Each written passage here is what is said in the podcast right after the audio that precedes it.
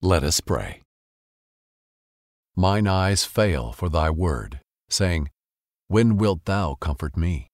Psalm 119:82.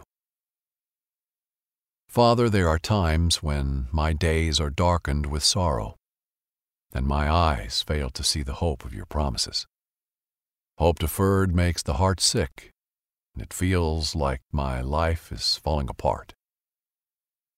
I wonder where you are and when you will comfort me. When will you restore your presence and draw near to me? When I am in the midst of my personal battlefields, it's easy to lose hope. I can't help but wonder how our brave men and women in the armed services stay strong in the midst of their battles. Today is Memorial Day, and I want to pray for all those who are on physical battlefields in foreign countries all across the world. Comfort all those who feel alone and are fighting spiritual battles in these dark places. Lift their burdens and lighten their loads as they serve our country. Guard them and protect them as they are willing to make the ultimate sacrifice for our freedom. Bless them, Lord Jesus, and give them hope in knowing that you hear their prayers and will never forsake them. Touch them with your love today and refresh them with your presence. Comfort them, Lord, with your peace, and comfort their families who wait anxiously for their return. In Jesus' name, amen. Thank you for listening to today's daily prayer. For more inspiration and an incredible message from our feature pastor, stay tuned to Pray.com's Sunday service. Welcome to Pray.com's Sunday service, sponsored by Altrua Health Share. Follow this podcast and listen weekly to receive godly wisdom and practical advice for daily living. Stay tuned for Sunday service, coming up after a quick word from our sponsors. There's an innovative, better way to find healthcare. We're Altrua Health Share, an affordable and flexible way to take care of your family. We're a community of like minded, health conscious individuals who share in each other's medical needs. And you can customize your healthcare your way with Altrua Health Share. You can build your membership based on your season of life and your family's needs. Head to myshare.org to find out more. That's myshare.org. Altrua Health Share, where we care for one another. Grand Canyon University makes earning your degree possible with over 130 academic programs for traditional campus students, with more than 80 bachelor's programs offered online. GCU provides you with the personal support you need, from complimentary unofficial transcript evaluations within 24 business hours to scholarships, academic support, and your GCU graduation team, led by your own university counselor. Find your purpose at GCU. Private, Christian, affordable. Visit gcu.edu.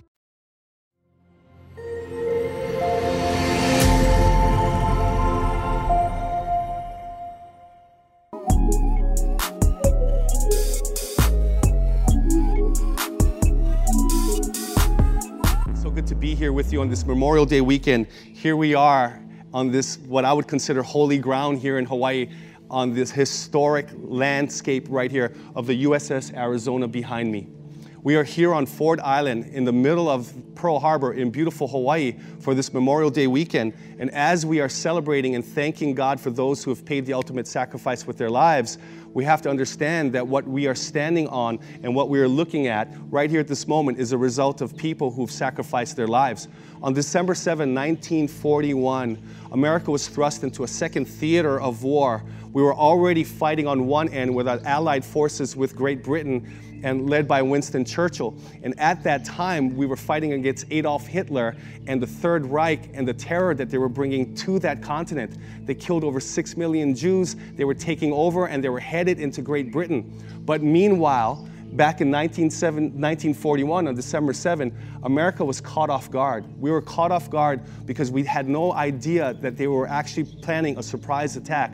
And when the Japanese came in 1941 to December 7, they totally decimated the United States Navy. But what I love about our country is we got right back up and started fighting all over again. Now, here we are. Over 2,400 people died here during this moment at that time. I think over 900 men have lost their lives who are buried there right here in the Arizona Memorial.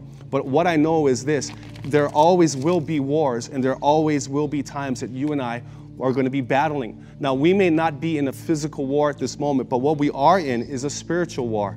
So, when we are always in this spiritual battle, whether it's COVID crisis or any other crisis that you, be, you might be going through right now, I want you to know and be rest assured that God is with you. God is absolutely with you.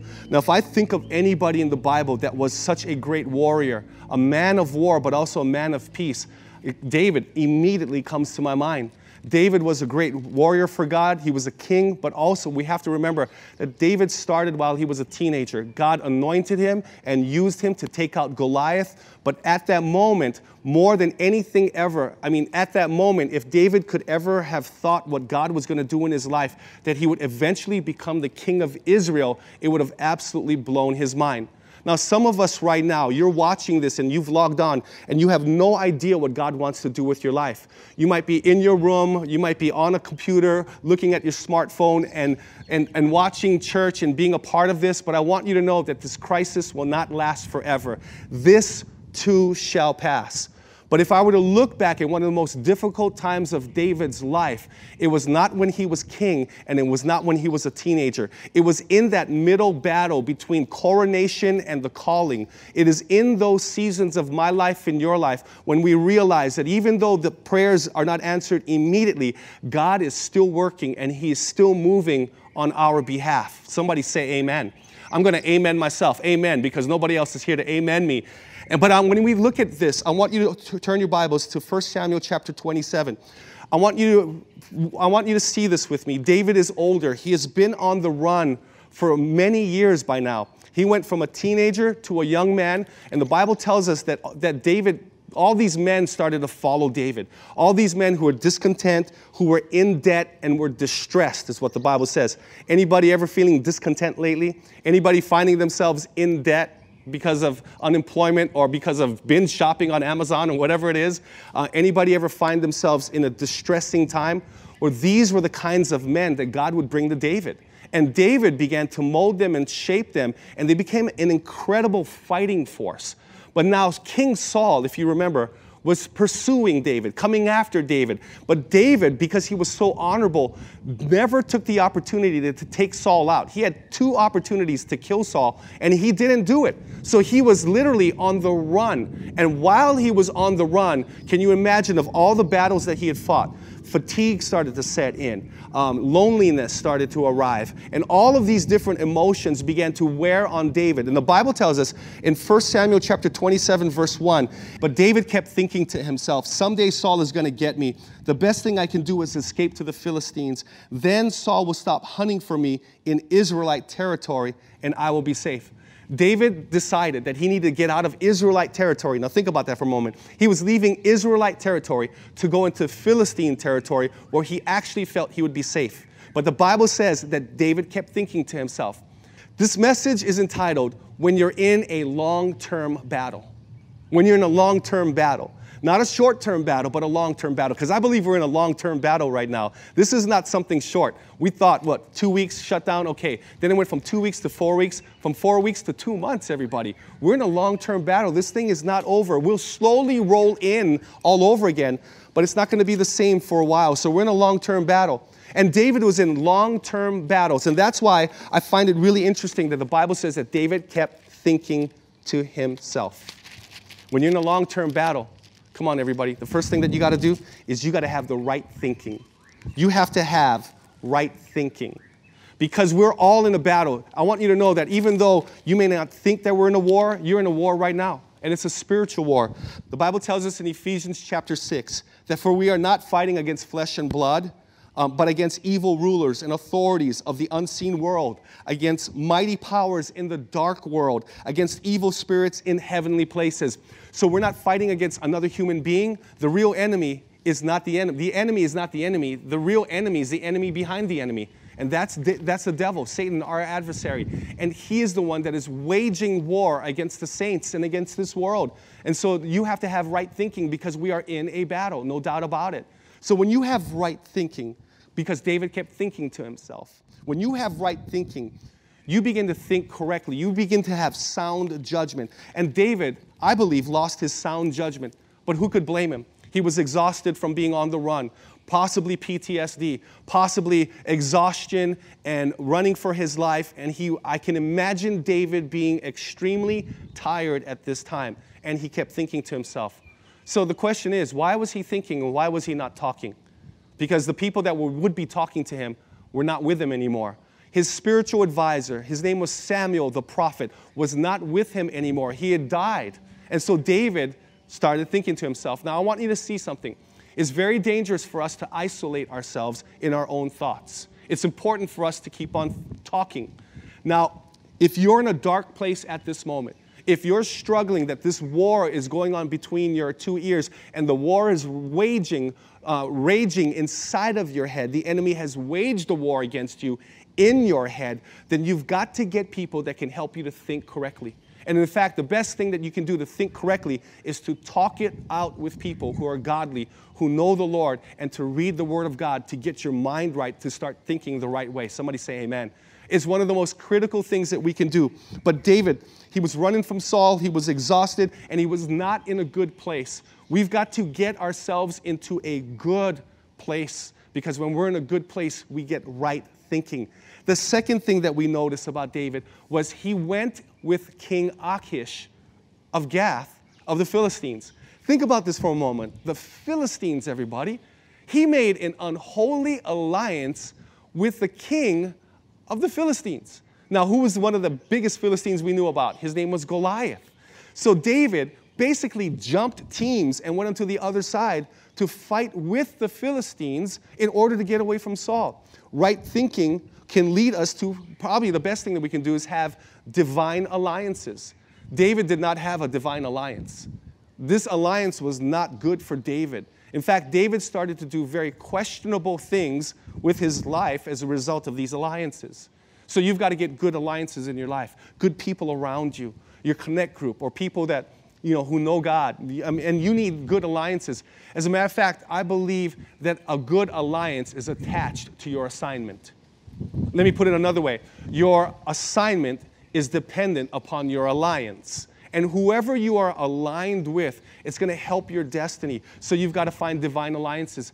David need to break loose from this unholy alliance that he had so that God could, could help him ascend to the throne the way that he intended David to be, the king over all of Israel. Now, you got to think this for a moment. It was 27 years have gone, will, will have gone by from the moment that David was killed Goliath and the moment that David became the king of all of Israel. 27 years.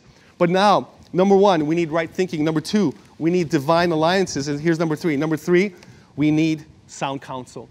Sound counsel. You've got to be careful where you get your advice from. You've got to be listening to people who actually have been there and done that and can help you on your journey with life. We need sound counsel. The Bible says in Proverbs 11, verse 14, that where there is no counsel, the people fall. No counsel, the people fall.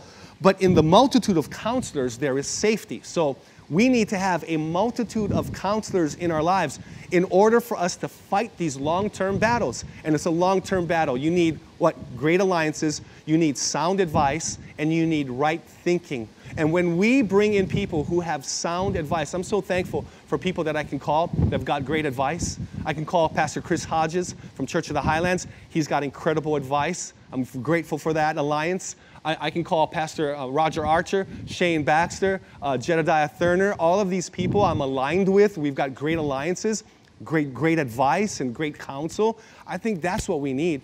It's rare that I ever make a decision strictly on my own. Even in our own church. I'm bouncing it off of Lisa, I'm bouncing it off of staff, I'm taking it to our board, to our church council. There is wisdom in a multitude of counselors. And the thing that I've learned is if I'm the smartest man in the room, we in trouble, everybody. We are in trouble. I'm smart, but most of the time, I'm not the smartest guy in the room. So I'm grateful for all of the people that have input into my life.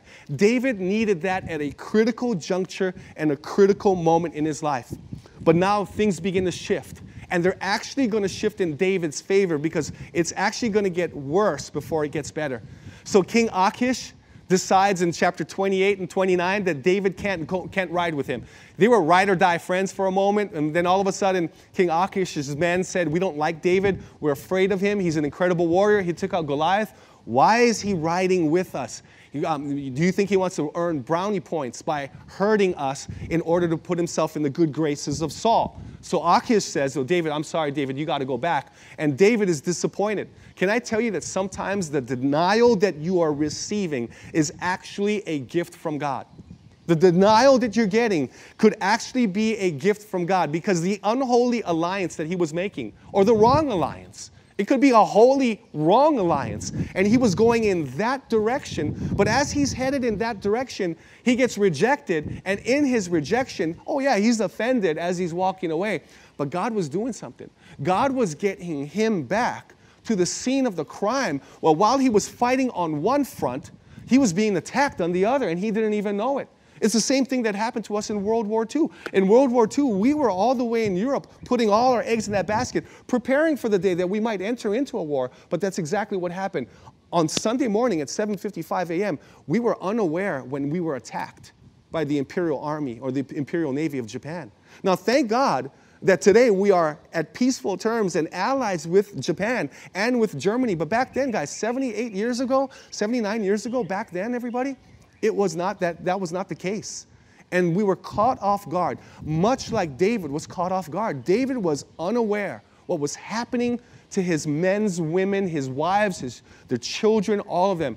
And then the Bible says that as they began to turn back, they began to realize exactly what was taking place. 1 Samuel chapter 30, verse 1, it says, Three days later, when David and his men arrived at their town of Ziklag, they found that the Amalekites had made a raid into the Negev and Ziklag, and they had crushed Ziklag and burned it to the ground. They had carried off the women and the children and everyone else, but without killing anyone. And when David and his men saw the ruins and realized what had happened to their families, they wept until they could weep no more. David's two wives, Ahinoam from Jezreel and Abigail, the widow of Nabal from Carmel, were among those captured. And David was now in great danger because all his men were very bitter about losing their sons and daughters, and they began to talk of stoning him. Can you see the scene now? Now they're heading back, and as they get back, they see their town burned to the ground.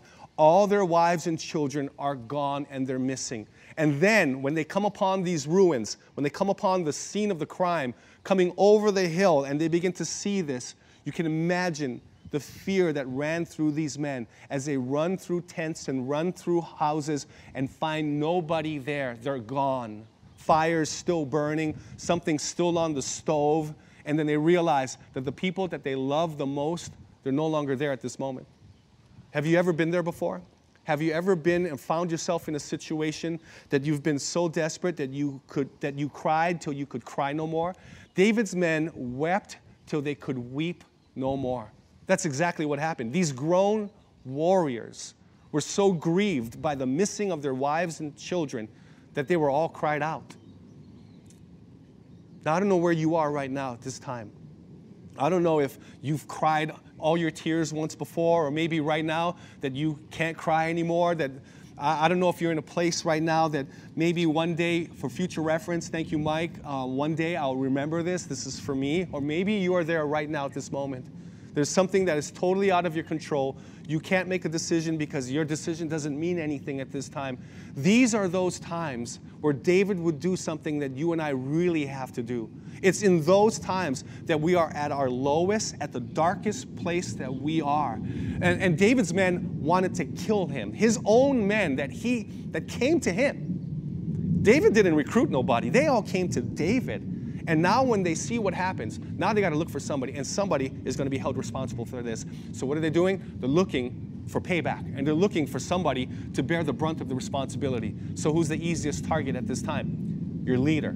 It's David. And the Bible says that they all talked amongst themselves about killing David, about stoning him. But then, the most important thing began to happen when he was in that dark place, when he was being attacked, when he was being singled out. The Bible tells us that David strengthened himself in the Lord his God. David strengthened himself. And that's the other thing that we do when we are fighting a long term battle. Yeah, no doubt, man, you're going to have to have alliances and right thinking and sound counsel. But ultimately, you and I have to strengthen ourselves in the Lord. Because nobody's going to do it for us. Nobody's going to strengthen us at the end of the day. We have to strengthen ourselves in the Lord our God. So, how do you strengthen yourself in the Lord your God? You get alone with God. You, get, you, you put your praise on, your best praise music on.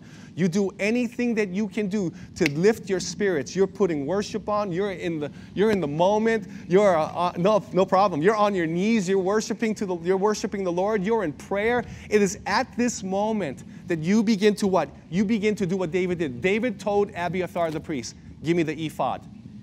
In other words, give me the priestly garment. I'm going to strengthen myself in the Lord my God, and I'm going to give me the priestly garment. And he puts on the priest's garment, the garment of praise, the garment of prayer, the, gar- the garment of worship. And he took responsibility.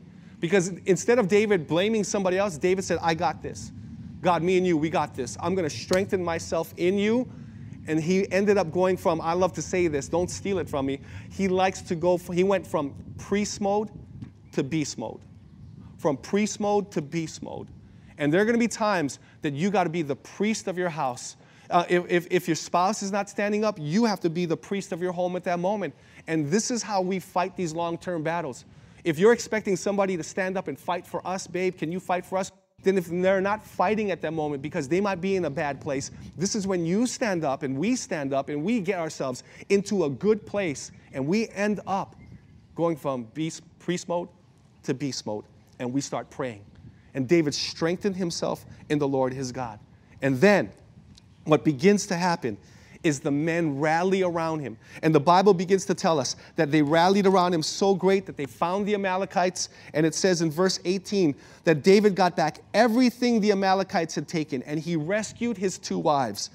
Nothing was missing, small or great, son or daughter, nor anything else that had been taken. David brought everything back. And he also recovered all the flocks and the herds, and his men drove them ahead of the other livestock. And this plunder belongs to David, they said. Now they're going to, like, now David is king again, right? Now David is their man. So what did they do? They had a fought for unity. They had a fought for unity. And you know what? There's going to be times that you're going to have to fight for unity. Fight for unity in your family, fight for unity at your job, fight for unity on your church. Because unity just doesn't happen. And when you fight for unity and you work towards reconciliation and you work toward unity, God commands the blessing with unity, and they had to fight for it. These men had been through battles before, but now the biggest battle was raging among them, and it was the infighting at that moment. They were, they were going to fight, they were going to actually kill David. But they fought for unity, and through this, that God answered David and told David what to do because David strengthened himself in the Lord his God. And then they fought for unity. Man, let me tell you, there are four Hebrew children who fought, three Hebrew, children that fought for unity. And their unified decision not to bow down in the book of Daniel to the carved image, to the image of Nebuchadnezzar and worship him, they did not bow down to that. They would not worship the idol and they were thrown into the fire. And that fire was 10 times hotter, but they were not burned. Because why? Because their unity together brought the fourth man into the furnace, and that was the Son of Man, Jesus Christ, was in the fire with them. The Bible says that how good and pleasant it is when brothers dwell together in unity. That's where God commands the blessing. And that's what he did. When we dwell together in unity, when we fight for unity, God brings a blessing. Come on, somebody. We got to fight for unity. We got to fight for relationship. And here's the fourth one, actually, the sixth point, and this is it is. This is it. If you're going to fight your long term battle and you're going to come out winning on the other end, it's number six, you got to have superior weaponry. Superior weaponry. Prayer is your weapon. As a matter of fact, it's the way we fight back is through prayer. As a matter of fact, it is forged in fire. And, and when it's hotter, the hotter it gets, the hotter the adversity, the more difficult things are. These are those times when you get strengthened in your faith. It is those times that you fight for it and you fight through it and you begin to come out on the other end. But it's in these times your weapons are your prayers. Because if the Bible says that the devil is throwing his fiery darts at us, that we got to have that shield of faith up, that we have to hit back. How do we hit back? We strike back with the sword of the Spirit, and we strike back through prayer. I firmly believe that it's prayer has been, been able to help us to, to turn this pandemic curve around, flattening the curve through prayer. A national day of prayer was called two months ago to turn back this nation back to the Lord.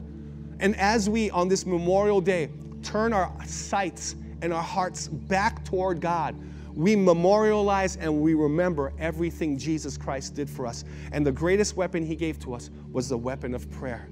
And as we fight this long term battle, you know what? You're not alone. You're not all by yourself fighting this battle. There are thousands in Hawaii, and there are millions throughout the earth that are fighting the same enemy and are fighting the same battle. And we are fighting together. And we're fighting for you, and we're fighting with you as you fight for us and you fight with us. God is in our midst. Come on. Whatever we're going through, even if this slowly opens, it's still going to be a long term battle but we're going to make it. We're going to come out on the other end. I told the church on Wednesday night, we may have gone through the fire. We're not going to smell like smoke, but we're going to smell like roses. We're going to come out smelling like a rose when this is done. Because why? Because God is with us. God is with you. He loves you. He's here to strengthen you, and He's here to bless you and to keep you strong in this time. The best thing we can do is live our lives in an obedient fashion to the Lord so that when we are fighting on one end, we are never surprised on the other. Because why? Because we are sons and daughters of the Most High, that nothing should surprise us anymore. So let's be alert, let's be vigilant, let's be on the lookout, and let's stay clear, think clear, and let's just live this life with love and without fear in the name of Jesus. Let's use common sense, but without fear in Jesus' name. Amen. Thank you. It's been great being with you on this Memorial Day weekend. Don't go away. We've got lots more for you. So may the Lord bless you, keep you, cause his face to shine upon you, turn his countenance toward you, and grant you peace in the name of Jesus. The podcast, The Bible in a Year with Jack Graham, is a moving and inspiring biblical audio experience that will help you master wisdom from the world's greatest book. In each episode, you'll learn to apply biblical principles to everyday life. Each cinematic episode is a journey through the Bible's most profound stories that will strengthen your appreciation of the Word and inspire you to keep learning. Listen to The Bible in a Year with Jack Graham on the iHeartRadio app or wherever you get your podcasts.